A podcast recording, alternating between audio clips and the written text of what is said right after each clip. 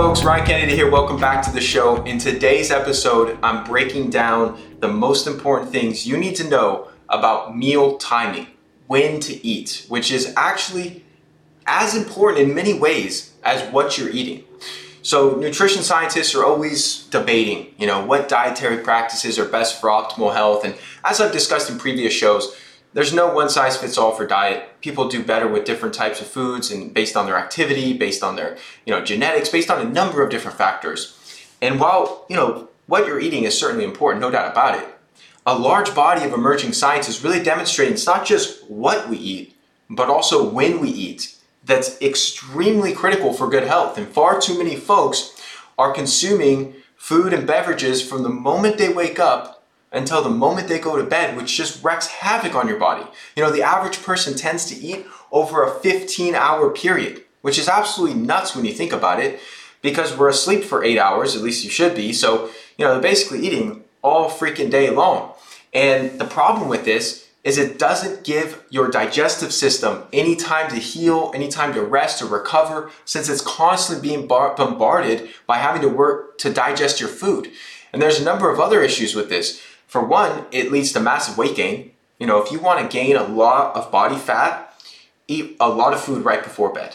That is a recipe for fat storage because our body's hormonal system is different in the evenings as it is during the day. So we don't have the same regulation of blood sugar we have during the day. Additionally, you're consuming all these calories, all this energy, right before your body has almost no freaking energy demand. We're sleeping, right? So a lot of those excess calories get stored as body fat.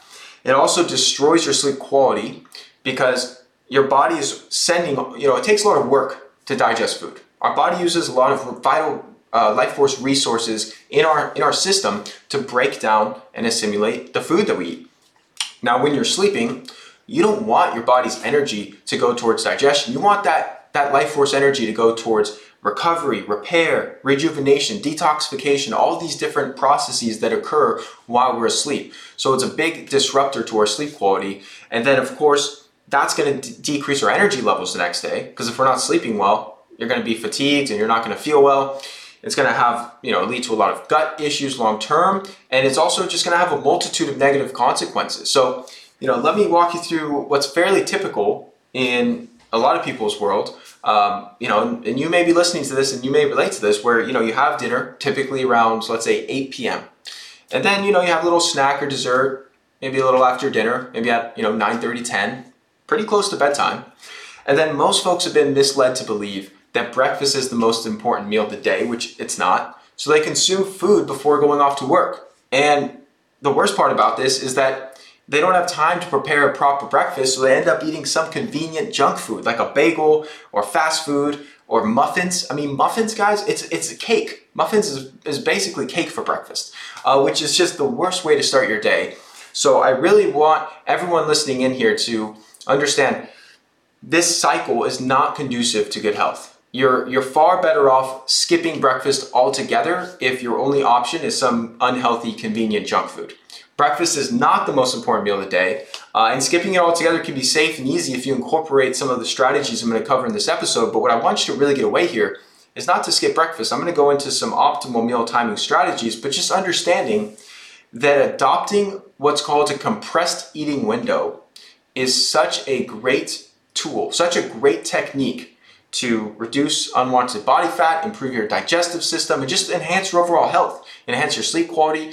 So, what that means is just you're only eating during a compressed window during the day. Could be eight hours, could be 10 hours. I'd say at the, at the biggest end, 12 hours for some folks who are just starting out.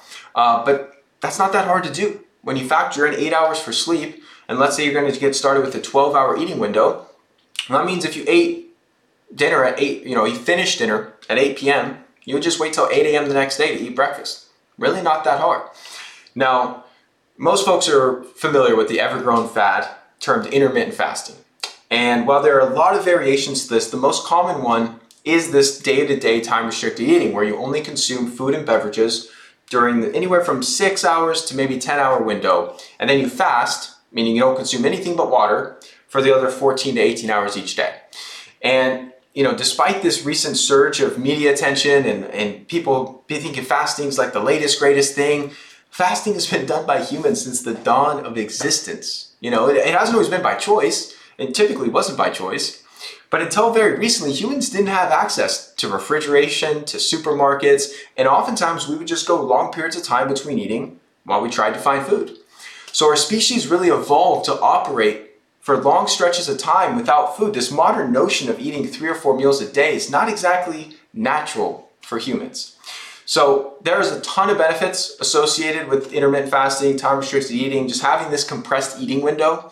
I'm to rattle off a few, uh, but really I want to get down to the nitty gritty practical stuff. So just a few benefits. To definitely be a good way to decrease body fat percentage and promote healthy weight loss. Uh, and what's really interesting about this is that during intermittent fasting, even if you're not doing a big caloric deficit, you're still able to lose weight in a healthy way and it doesn't cause some of the same metabolic adaptations if you do it correctly, like I'm going to outline, that long-term caloric restriction will. Uh, it's going to be very beneficial to decrease inflammation. It's going to be great to improve cardiovascular health, to increase insulin resistance. So insulin being uh, the hormone secreted by our pancreas to help regulate blood sugar, among many other things insulin is responsible for. Um, but this can be a great way to help your cells resensitize insulin if you're dealing with any type of insulin resistance or metabolic syndrome. It's great for boosting the metabolism. Uh, you know, it's just fantastic if you're looking to maintain a healthy weight and just be metabolically healthy. Uh, and then there's a lot of other benefits, everything from cognitive function to longevity and beyond. And so, you know, you're probably aware, like, there's a lot of benefits to this. So, what's the key? In one, I'm going to sum it up in one sentence. The key to successful intermittent fasting is to eat an early dinner. Eat an early dinner. Know, a growing body of research is really demonstrating that our bodies function best when we align our meal timing with our circadian rhythm. So our body's 24-hour biological clock that innate, innately signals to our body when to wake, when to, when to sleep, when to eat, and, and many other functions. And so the research studies are showing that these late night dinners, or you know what are commonly referred to as midnight snacks, too close to bed, really start to disrupt our circadian biology and really lead us down a path of, of metabolic dysfunction. So human metabolism follows this daily rhythm, and our digestive system, the enzymes, our hormonal system, we're all, all primed for food during the early part of the day. Throughout human evolution, we, we've always lived in conjunction with these light and dark cycles of the day. You know, we didn't have all this artificial lighting. So when it got dark outside, you got ready for bed. You know, sure, you might sit by the fire and all that kind of good stuff, but not the same type of environment we find ourselves in today. So, you know, you, scientists have known for hundreds of years, you know, there's this master clock in the brain. It's located in the hypothalamus and it governs our sleep and wake cycles based on bright light. However, it was recently discovered that every organ in the body actually has an internal clock of its own, and these functions change throughout the day based on the circadian cycle, which is really fascinating because I am just, anyone that follows my work knows how passionate I am about talking about circadian biology because it's such a foundational element to everything that we do to our sleep, to our energy, to our brain function, to our longevity, to our risk of you know chronic illness, to our performance. I mean, it all comes back to really being in sync with this circadian rhythm. So, just to give you a few examples, in the evenings, you know, our pancreas actually slows down its production of insulin to regulate blood sugar, which is not a good thing. We want to be able to have good blood sugar stability. Uh, during the day, our gut upregulates the production of digestive enzymes to increase nutrient absorption and aid digestion. Even the trillions of bacteria in our microbiome are governed by this internal clock, guys. So there's a, a, researcher named Dr. Sachin Panda, whose work I've found absolutely fascinating. He, he wrote the book, uh, The Circadian Code, uh, and he outlines many of the profound metabolic benefits of having a compressed eating window. A lot of the things I mentioned during this episode. And what he found through his research on meal timing uh, has really been quite groundbreaking because what he's discovered is essentially we're designed to eat all of our calories in a compressed eating window during the day and his research actually demonstrated dramatic differences in metabolic health mar- markers who, when you study two test groups who ate the same diet, the same number of calories, but one group had round the clock access and the other group ate within an eight hour time window. So, despite both groups eating the same number of calories, eating the same types of food, the group that ate without time restriction, meaning they had round the clock access, became obese and really increased their susceptibility to disease, while the group on the time restricted regimen did not. I mean, just one variable was changed. Diets, the same. Meal timing, different. Massively different outcomes. That's why I'm saying, guys, this is such a critical component to you know how we actually uh, benefit from our nutrition. Uh, and, and you know, there's even been some research. This is quite mind blowing. That eating an unhealthy meal early in the day and not having any late night food intake can actually be healthier for people than eating a healthy meal late into the evenings. Now that's absolutely mind boggling. But I want to be clear, that's not an excuse to eat unhealthy food, but it just goes to show the power of meal timing. So the science is overwhelmingly clear that consuming your food earlier in the day is optimal for metabolic health. So while skipping breakfast can be helpful for some, it's not nearly as important as eating an earlier dinner and not consuming anything except water for at least three to four hours before going to bed. I would say five hours before going to bed would be optimal. You know, it's quite opposite of what a lot of people are doing with intermittent fasting. Most folks, what they'll do is they'll skip breakfast entirely. They'll just be fueling themselves on, on coffee and you know whatever else they have in there, you know, going on. And they'll eat their first meal maybe around 12, maybe 1 p.m. Then they'll eat a little lunch few hours later, and then they'll have a big dinner, you know, 7:30, 8, maybe as late as 9 p.m. So they're really backloading their evening, uh, their most of their calories towards the evening and latter part of the day not advisable. While this does work better for your schedule, no doubt about it, I totally get that component of it. It's really going against all the things I just laid out with our circadian clock and how our bodies are meant to digest food. So we're naturally supposed to have more of a suppressed appetite in the evening hours. So what I really urge people to do is more front-loaded intermittent fasting, where the main thing you're prioritizing is having that early dinner. So like I said, four to five hours before going to bed is pretty optimal. So let's say you go to bed at, at 11 p.m. or, or 10.30. Let's say 10.30 p.m. That's pretty typical bedtime for most people. You would want to be eating around 5.30 to 6.30 p.m. That's going to be optimal and that's pretty feasible. You know, even if you get off work at 5 o'clock, you can prep a meal pretty quickly, pretty easily, and be eating by 6, maybe 6.15, 6.30, no problem. That's to make a huge difference. And then when it comes to breakfast, I always tell my patients, I always tell my students the same thing. Listen to your body. If you're hungry, have some breakfast a couple hours after waking. If you're not, prolong your fast until you actually have the desire to eat. It's not rocket science, folks. It's just listening to your body. You know, in the morning, if you feel hungry right when you wake up, have some breakfast. Don't try and fast for five hours until noon if you're hungry at 7 a.m. What happens a lot of times when you start skipping breakfast they could start to, you know, people start to run into problems because they feel hungry in the morning, they skip breakfast anyways. Usually they'll use caffeine, like coffee or tea, as a crutch to help get them through some of the appetite, you know, because the, the caffeine is going to help to suppress appetite. And what this is going to do is it's just going to crank up your, your cortisol. It's going to start to crank up your adrenaline because you're in this really hungry state. You're putting a lot of physical and, and mental demand on your body because, you know, first half of the day, this is when we do most of our shit. I know there's some exceptions, of course, but for most people that work normal hours, this is when you're most productive. This is when you're moving and grooving, your brain's firing, you got all sorts of stuff going on. And depriving your body of food during that time and just trying to fuel yourself with caffeine is a recipe for disaster long term. Now, I will say, most men can get away with it.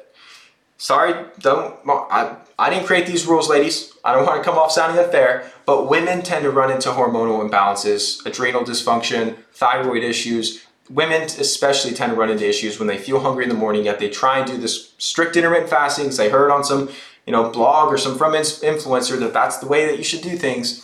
And rather than listening to their own body, their own hormonal system, their own innate intelligence, they're listening to some person on TV or some person on social media, and that's going to run get you, uh, you know, going to run into issues essentially. So, what this would look like in a real life example is just focusing on that early dinner. Let's say you wake up around six o'clock. Uh, have some breakfast at 7:30, 8, 9, 10 a.m. Anytime in there is totally fine. Whenever you actually feel the desire to eat is when you should eat breakfast. And I'm going to talk more about what an optimal breakfast would look like. And you know, you can utilize some coffee during this time. You know, uh, women again, if you're drinking a bunch of black coffee, getting all caffeinated, fasting for a few hours, not good to do every day. That's for sure.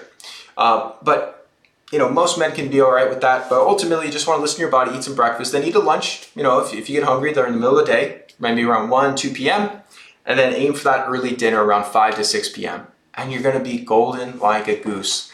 It will work wonders for your health. Now, one thing I want to make very clear on this with fasting is you don't have to do this every day and you shouldn't do it every day. Having some variability in your meal timing is very conducive to our, our bodies and how we function. So let's say you have a more restricted eating window where you, you compress your eating window to let's say uh, 10 hours. Let's say you break your fast around uh, 10 a.m.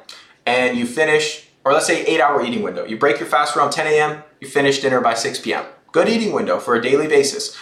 Some days eat a little earlier. You know, on the weekends, maybe you have a nice breakfast with your family. One day a week, you could eat a little later. There's always going to be times, inevitably, where we eat a later dinner, where an early dinner is simply not feasible. Maybe you have to work late, maybe it's a friend or a family member's birthday, maybe you're going to a wedding or some, some gathering, some social event that takes place, you know, later. You're going to be hard pressed to find, unless you're coming to my birthday dinner, someone's birthday dinner that's taking place at 5 p.m. Most of the time, these are going to be later into the evening. And what I want you to understand is that's okay. As long as you're following these principles five, five or six days a week, having one or two days a week where you actually eat a little later, eat a little earlier than usual is going to be very beneficial to your metabolic flexibility and actually accelerate your long-term progress. You're going to be better off doing this. So just something to keep in mind for all those people out there who are super strict and super disciplined kind of deviating from this one or two days a week is actually a good thing. Uh, so I'm going to wrap up with a few tips to keep in mind while adopting some of these uh, different fasting kind of day-to-day time compressed eating window strategies I covered during this episode on meal timing. So always ease your way in to a new system like this of meal timing. If you're used to eating dinner at 10 p.m., don't try and push your meal timing to 5 p.m. day one you're to end up getting hungry late at night and then you're to binge on a bunch of food because you ate too early. So instead, make changes gradually over the course of a week or two. You know, move your meal time slightly earlier each day and aim to work towards less than a 12 hour eating window. So I think 10 hours is kind of the sweet spot for a lot of folks. So let's say you eat uh, breakfast at 8 or 9 a.m. and you eat dinner at 5 or 6 p.m. You have a lunch midday in between there. That's going to be awesome as far as meal timing goes. Uh, and then another strategy here, or a tip rather, is to make sure you don't under consume calories during dinner. Attempting to cut calories, it's just not a sustainable or effective strategy long term for most folks. It can work for some people, and I, you know, I did a whole episode on counting calories and restricting calories and some of the science behind that. But when it comes to this, this will actually backfire and result in a lot of late night hunger and food cravings before bed. So then you end up eating a whole bunch of food right before bed, which is even worse than like an 8 or 9 p.m. dinner. So make sure you eat plenty of food during dinner until you're, you're full and that you're really satisfied. You don't have to be stuffed, but make sure you're not walking away from the table hungry. Uh, and then another thing is just to hydrate. You know, drinking plenty of water right when you wake up in the morning and throughout the day has numerous benefits including positively controlling your appetite. You know, a lot of times when we get uh, hunger signals, we are mistaking them for what's really a hydration. We're dehydrated. So always kind of grab a glass of water before you go and open up the fridge. Understand too, coffee and tea are all good. You know, a lot of people in the very strict, you know, fasting worlds will say anything you you consume will break your fast. Technically, black coffee, plain herbal tea will break your fast, and they're right and will activate liver enzymes. You are consuming some, some compounds that do need to be processed by the body. But you know what? From a functional perspective, they're not going to deter the benefits of your fasting. It's going to be so insignificant. You know, like I said, you don't want to overdo it because that will lead to some issues from a central nervous system standpoint and adrenal standpoint. But having some black coffee or herbal tea, assuming they're organic, you always want to go for organic because those two crops are heavily sprayed with pesticides, uh, can be totally fine and can be totally part of a good morning routine. You know, I always tell people, and I have a whole episode on this, it's episode number three uh, on morning routines, that hydration, sunlight, and movement are the three things you should use to naturally wake up and naturally set your body's circadian rhythm. But after you've done these things, grabbing a cup of organic Joe or you know some herbal tea, my favorite is yerba mate, is totally fine. It can actually help with fat burning and reducing some of these food cravings. So don't overdo the caffeine. You know, you don't need to put extra stress on the body. Uh, keep your consumption to one, maybe two cups per day. Uh, and be sure not to consume a bunch of caffeine late into the afternoon. I typically tell people cut off your ca- caffeine by around 12. Um, definitely gonna be totally fine on this. And you know, another question I get often is how about blending some healthy fats, like some coconut oil, some grass-fed butter into my coffee? Um, this can be an effective strategy, and there's pros and cons to this that I'm actually gonna outline in an entirely separate video. Uh, but because it doesn't spike your blood sugar, there's no carbohydrates, you can actually do this and still reap a lot of the benefits. Now, it's gonna deter from some of the uh, fat burning, tapping into your body fat stores because you're adding fat to your coffee, so your body's gonna use that as fuel. But functionally, it's gonna be totally fine. And then consistency is very good. You know, as with any lifestyle change, staying consistent is important. Having the one or two days per week where you kind of eat a little later, eat a little earlier, totally fine, but you still want to stay consistent majority of the time. Um, like I said, breakfast is optional. Skipping breakfast altogether is a method that works for some people and doing an eating window of, let's say, from 12 noon to 6 p.m. Others find it better to have breakfast, but maybe instead of eating at 7 a.m., you eat at 8 or 9 a.m., for example. So listen to your body and really focus on doing what feels best for you. And then if you deviate from something like this, just get back on track, folks. You know, we all have certain times when we're gonna eat late, we're gonna go to a special event, birthday party. Don't obsess over it. Understand it's actually beneficial doing this one uh, one time per week or once every two weeks to help with your long-term progress so that variation keeps your metabolism high.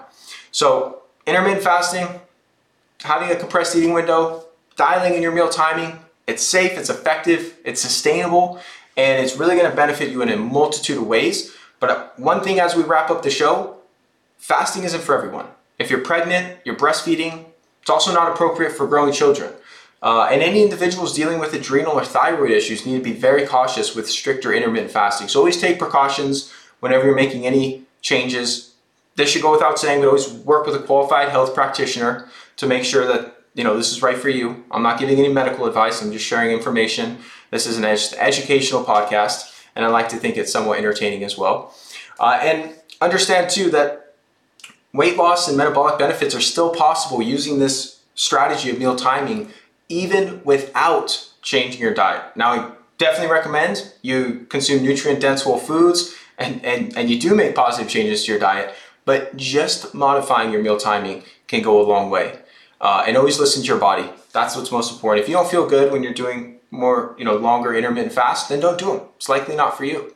So I hope you really found a lot of value in this episode. I love talking about this stuff. I think meal timing is something that there's a lot of confusion about and it's really popular, but also misunderstood in a way that you could really do it in an optimal way. So I'll be doing a future episode on various fasting techniques, multi-day water fasting, my own, you know, liquid fast that I teach people that I think is just highly effective, you know, fasting mimicking approaches, all sorts of good stuff of that nature. So be sure to tune in, subscribe, keep an eye out for that coming out to you in the next couple weeks. And I really appreciate you listening in. Feel free to share this along to anyone in your life you think it would benefit. Thank you so much for tuning in to today's episode. If you found it helpful, please share it along to anyone else you believe it can serve. You can find the show notes and resources we discussed at ryankennedyshow.com. Be sure to subscribe and leave a review for the show. Your feedback helps to support me on my mission to positively impact as many people as possible with this information. Much love, everyone.